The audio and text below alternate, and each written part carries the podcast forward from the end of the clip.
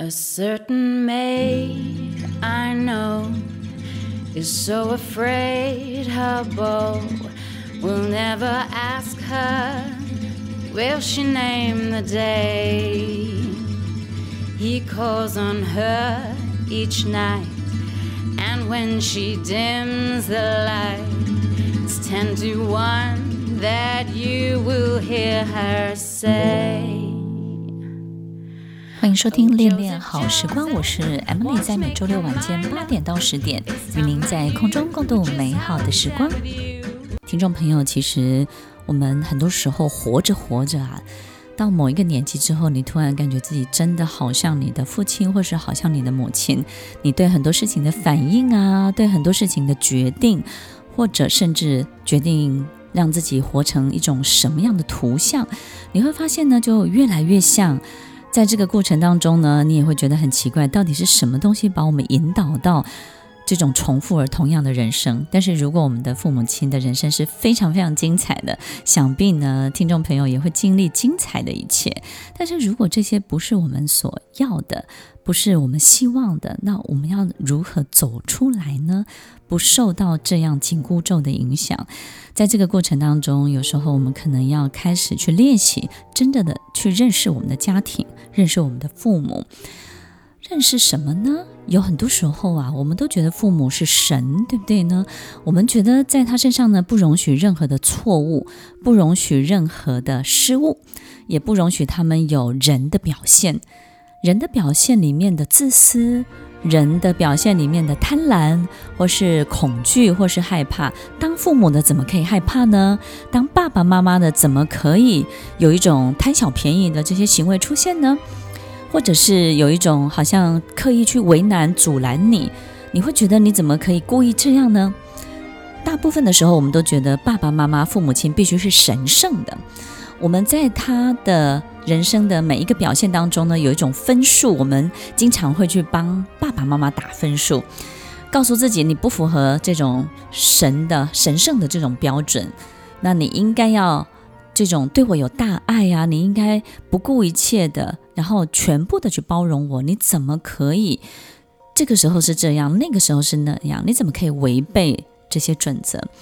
其实听众朋友，父母他们是人。他们真的不是神，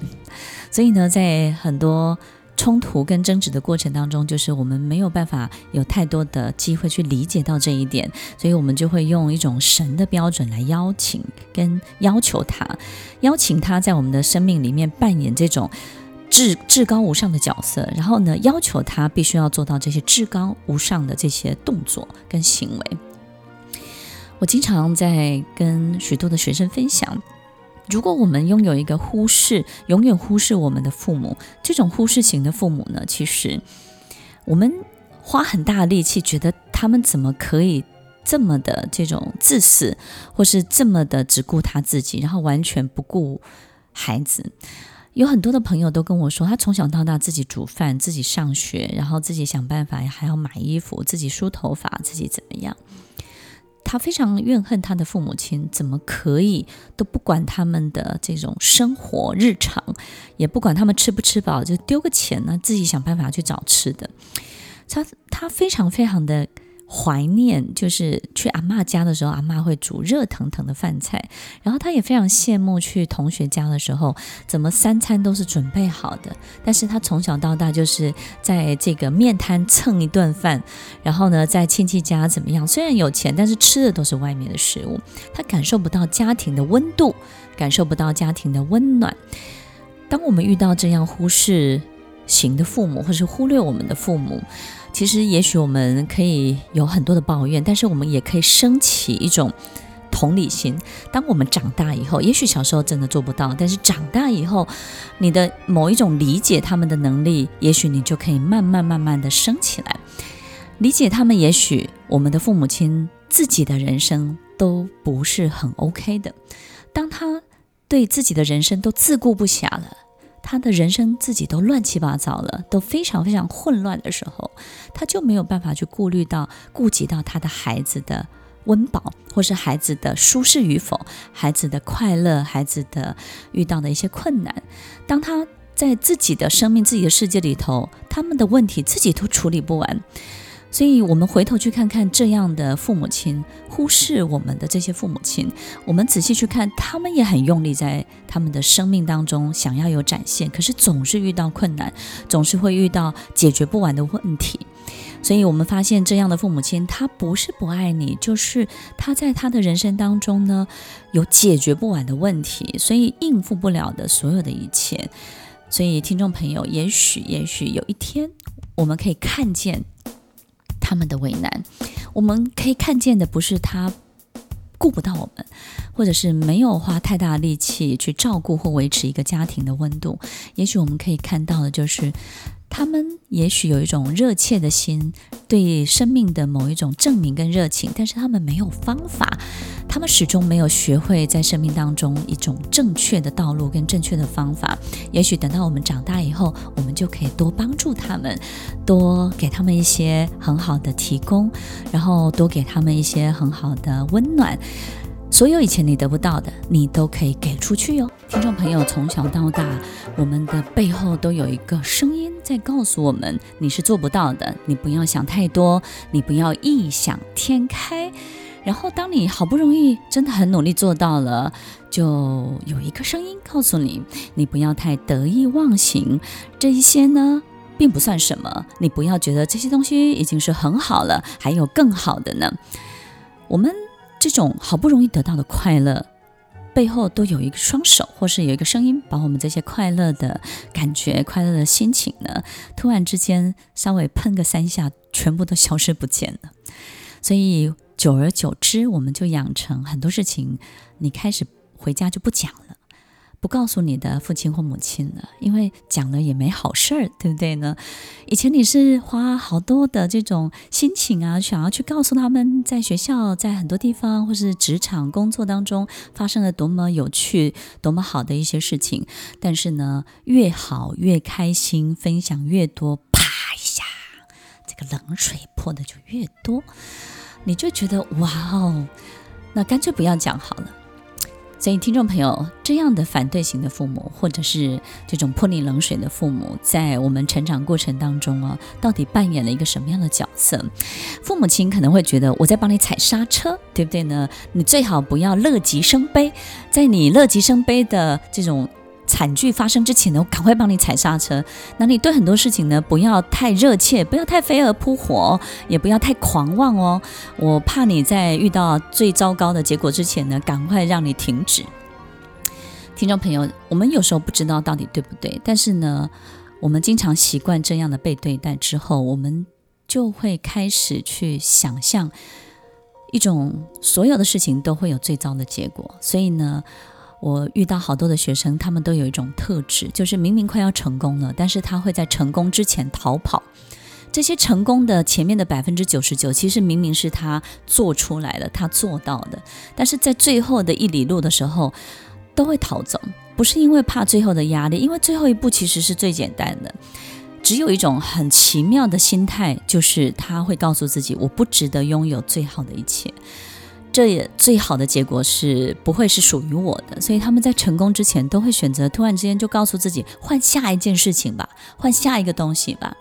他们在这个过程当中呢，也有一种状态，就是他永远没有办法接受掌声，没有办法接受别人告诉他你很好哦，然后你变瘦了，你开心起来了，哇，你好漂亮哦。他们这样的人呢，在接受别人的赞美的时候，都会说啊，没有没有，那个那个就是怎么样，然后赶快就转移话题。他没有办法接受掌声，没有办法接受赞美，没有办法接受肯定，因为即便他很想听到，很想要。接受，很想要自己也拥有这些，但是他在他的潜意识当中，他已经习惯性的告诉自己，这不可以听，不可以听，这不是我，不是我。那然后赶快就就转移话题，那个整个注意力就飘走了。在你跟这样的人相处的过程当中，你也会觉得很莫名其妙，你会觉得，咦，他他怎么这么这么无趣，对不对？本来就是一种很好的回应跟分享，然后呢，你肯定他，他还泼一桶冷水给你。其实有时候我们要体谅他们。我有时候看到这样的人啊，我也不会觉得他们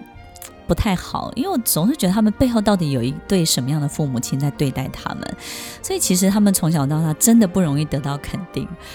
真的不容易得到赞美，所以他也不习惯在成功之前逃跑，真的是非常可惜的。都已经努力了百分之九十九了，对不对？最后应该是要非常 enjoy，非常享受最后那一刻，但是他们始终没有办法。所以，听众朋友，这种反对型的父母，他到底要什么呢？其实他也不要什么，他们他们在表面上好像建立了一种秩序跟规矩。规则，他要你在他的秩序里面发展，只要在他的规则里面发展，他都觉得没有问题。但是呢，在你成长的每一个过程当中，只要在他规则以外，在在他的秩序以外的，他就不行，他就永远要破坏你，然后他不会给你祝福的，他不会给你好脸色，他也不会给你很好的建议或是很好的顾问，他反而会诅咒你有最坏。最差、最糟糕的一切，但是他们不是不爱你。其实，听众朋友，这种反对型的父母，相对他们也许在他们人生当中也过得不错，但是其实这种持续的反对、持续的泼冷水、这种持续的去预告你会有最糟、最最不好的一切的这种结果，是因为他们的没有自信。跟他们的这种低自尊的这种状态，其实他们对于自己的掌握度是低的，他们也不觉得自己就是是一个多么好的人，但他们很努力，非常非常努力。这种反对型的父母通常都是很努力的父母，然后也是做很多事情的父母，标准的刀子嘴豆腐心，然后呢，一辈子付出最多，但是坏坏在那张嘴巴，对不对呢？就是做最多，但是呢，得到最少。所以有时候我会觉得，我看到这样的人，我也会心疼他们，然后我也会想象他们背后的父母亲也是很辛苦的。所以听众朋友，当你看到或者遇到，或者是我们自己本身是这样的父母亲的时候啊，如果自己本身是这样，你真的要告诉自己，你不见得要立刻要改变，但是你要懂得赞美你的孩子，懂得祝福他们。当我们可以祝福别人的时候啊，我们就能够去认同自己，然后祝福自己，也觉得自己是一个很棒的人。当你有祝福的力量的时候，是不是也在告诉别人，我是一个开心幸福的人呢？对不对呢？所以，听众朋友，当我们自己是的时候，要好好的提醒自己。也许我们没有干办法改变我们的父母亲的，但是我们可以改变我们在跟孩子之间的相处的关系，多给予一些赞美。但是，如果我们已经是被这样对待，在长大的过程当中，你已经长大成人了，然后你怎么样去转换你自己呢？我觉得就是很多事情你要去练习走到最后一步，走到最后一步，然后懂得接受别人对于你的肯定，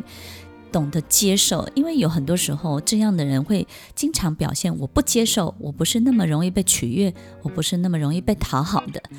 因为他们总是希望在最后一步呢，可以扳回一城，告诉你我就是这样。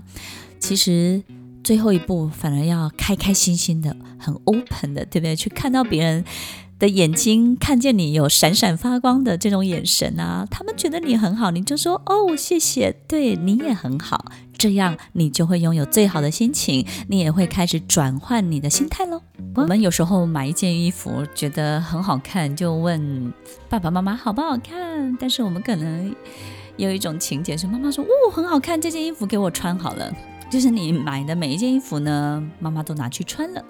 或者是呢，我们在生活当中遇到一些好事情，然后呢，你的父母亲呢，其实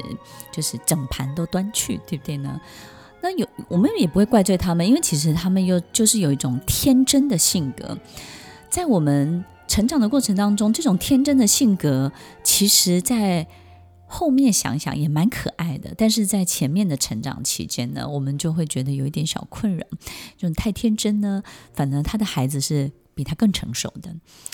然后呢，这个孩子呢，每天都在担心明天我的衣服要穿什么，中餐要吃什么。所以在这样的天真型的这种呃放任型的父母的面前呢，这些孩子都会变得比较早熟一点，然后自己打理生活当中的一切，然后好像变得像一个小父母一样。反而你要反过来去担心妈妈有没有吃饭，爸爸有没有穿衣服，然后爸爸是不是赌气就不吃东西了。或者是怎么样，然后就乱摔啊，或者是怎么样就不去看医生了，就不吃药了。我们有这种天真型的父母，在我们成长过程当中呢，你会觉得很辛苦，然后你也觉得有时候会很生气，觉得他们怎么可以这么任性，这么任性就离开一个工作，然后告诉你没有钱了，不能补习了。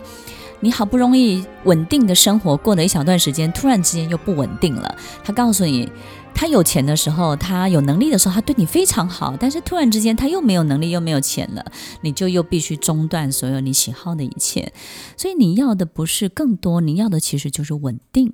要的就是人生当中的如常，要的就是人生当中的许许多多的这种安全感。我们在这样的父母面前比较不容易感受到这种安全的感觉，因为你永远不知道他又要惹什么祸，又要做什么样的事情。然后呢，所有东西都搞得轰轰烈烈的。你们的家庭当中呢，经常有很多你你没有办法预期的所有的剧情，然后充满了很多的这种人生的张力。但是你有时候又没有办法太怪他们，很奇怪，就是这样的父母亲反而会让你在某些时候你真的很心疼他们，又很爱他们，又拿他们没辙。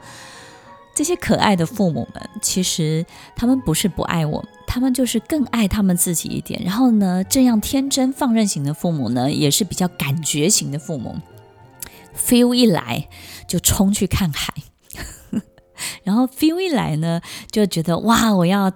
带着孩子们去吃最好的东西，那你可能会很担心，这餐吃了这么多钱，那下下礼拜的午餐钱你又没给我，又不缴钱，你经常会觉得这种平衡的方法很奇怪，你会搞不懂这种为什么没有办法如常跟稳定。原来啊，所有一切都是跟着感觉走。那这样的天真放任型的父母呢，因为太感觉型了，太。依赖这种感觉了，所以当他的感觉不见的时候，他的心情就变得很糟。突然之间又沮丧，跌到谷底，还得你去安慰他，对不对呢？所以，我们遇到这样的父母亲的时候，这辈子啊，你只要想好一件事情，就是你就把角色倒过来演就好了。你就演他的父亲，你就演他的母亲。他不是不爱你，他只是更爱他自己。在每一个过程当中，可能他们带给你的欢乐还多一点，但是麻烦也不少。所以呢，我们要看到的呢，可能。不是只有麻烦这件事情，有时候你会觉得说还挺可爱的，对不对呢？等到我们长大以后，我们练习去看他们天真好玩的那一面，有这样的父母亲，反而你不用担心哦，对不对？他们每天都会自己找乐子的。当你有一对好奇型的父母的时候，你会发现，不管你做什么，他都相当的有兴趣。他喜欢问你这个东西的来龙去脉、前因后果，你怎么会这样呢？我们花很多的时间，不是在跟他们沟通，而是跟他们介绍跟分享我们的生活里面发生的很多事情。你怎么会想要去剪这个头发呢？哦，你是不是昨天怎么样？跟上个礼拜怎么样？那你剪这个头发很好看，你下次可不可以带我一起去？是哪一个设计师？那不是他呀，最好的不是他。我跟你讲什么什么什么，我们的父母亲。这种好奇型的父母亲呢，在我们的生活里，我们可能在青少年时期会觉得他们很啰嗦、很唠叨，为什么什么事情都要问我，而且都要问清楚，而且都还要这样子参与？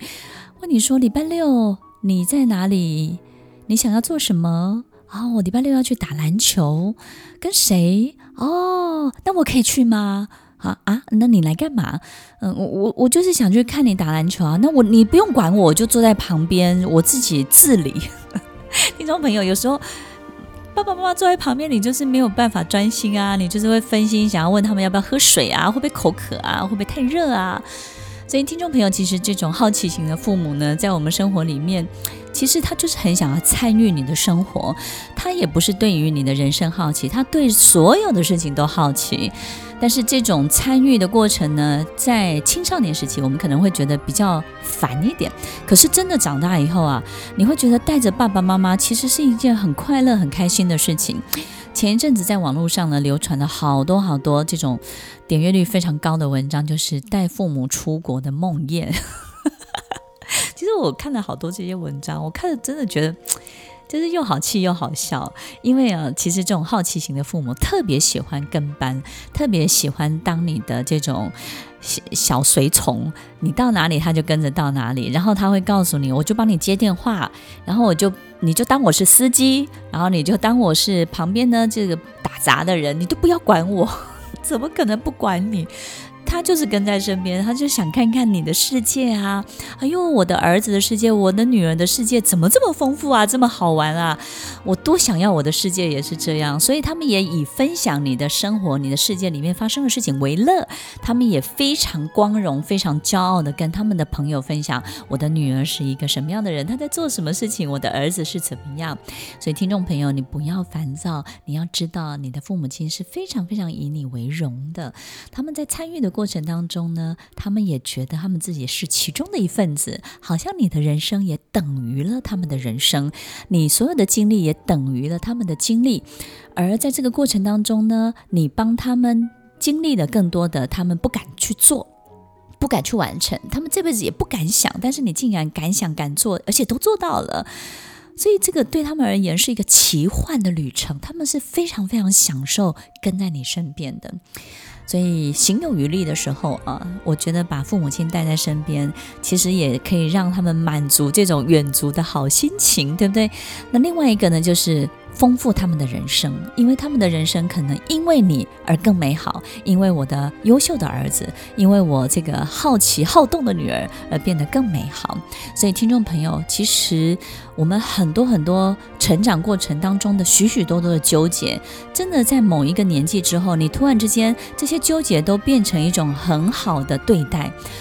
而且呢，你会看见这些纠结背后的这种好心情、美好的事物，或者是这个纠结背后的心疼。有很多时候，你可能会更心疼你的父母亲的没有自信，父母亲的从小到大他也没有经历过太多的肯定、被祝福、被赞美，所以你会看到很多美好的一切。这个美好的一切，不见得都是快乐的事情哦，大部分都是我们对于他们的人生更懂得。然后呢，更有时候是有一种同情，有时候是更多更多的心疼，有时候是一种很想要让他好起来，有时候也是一种很想要带着他去经历更美好的一切。就好像我们生了孩子，就会希望带着孩子出国，带着孩子去玩，为的就是有一种感受，就是。我希望我的孩子可以见到更多，学到更多，看见这个世界更多。那我们把同样的心情也用在我们的父母亲身上，把父母亲如果可以的话，偶尔带在身边，让他们可以看见更多。因为他们的行动能力已经有限了，他们的移动能力已经不足了，他们已经没有办法自己去到太远太远的地方了。在这个世界，他要每移动一步，每扩展一步，他都给。得靠他身边深爱的这些孩子们，他都必须靠着他们，把他们带到世界的生活当中的各个角落、各个地方。所以，听众朋友，如果我们可以感受到这一切，也许呢，我们就可以当一个非常非常好的反向的父母亲。这种好像我们开始去照顾他们，开始去回向他们，开始呢去回馈他们。这种好心情，这种回馈，这种反向的操作，这种反向的扮演，都会让我们更理解一件事情的整体的样貌。我们对人生的许多的观感会变得更立体，然后你就会有更多的同理心，你就会有更多美好的心情了。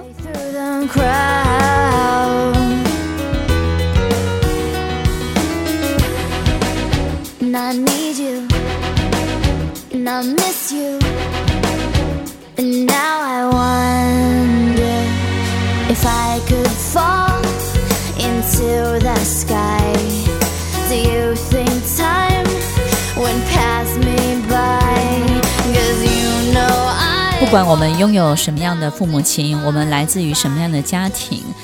或者是我们也许没有机会当父母亲，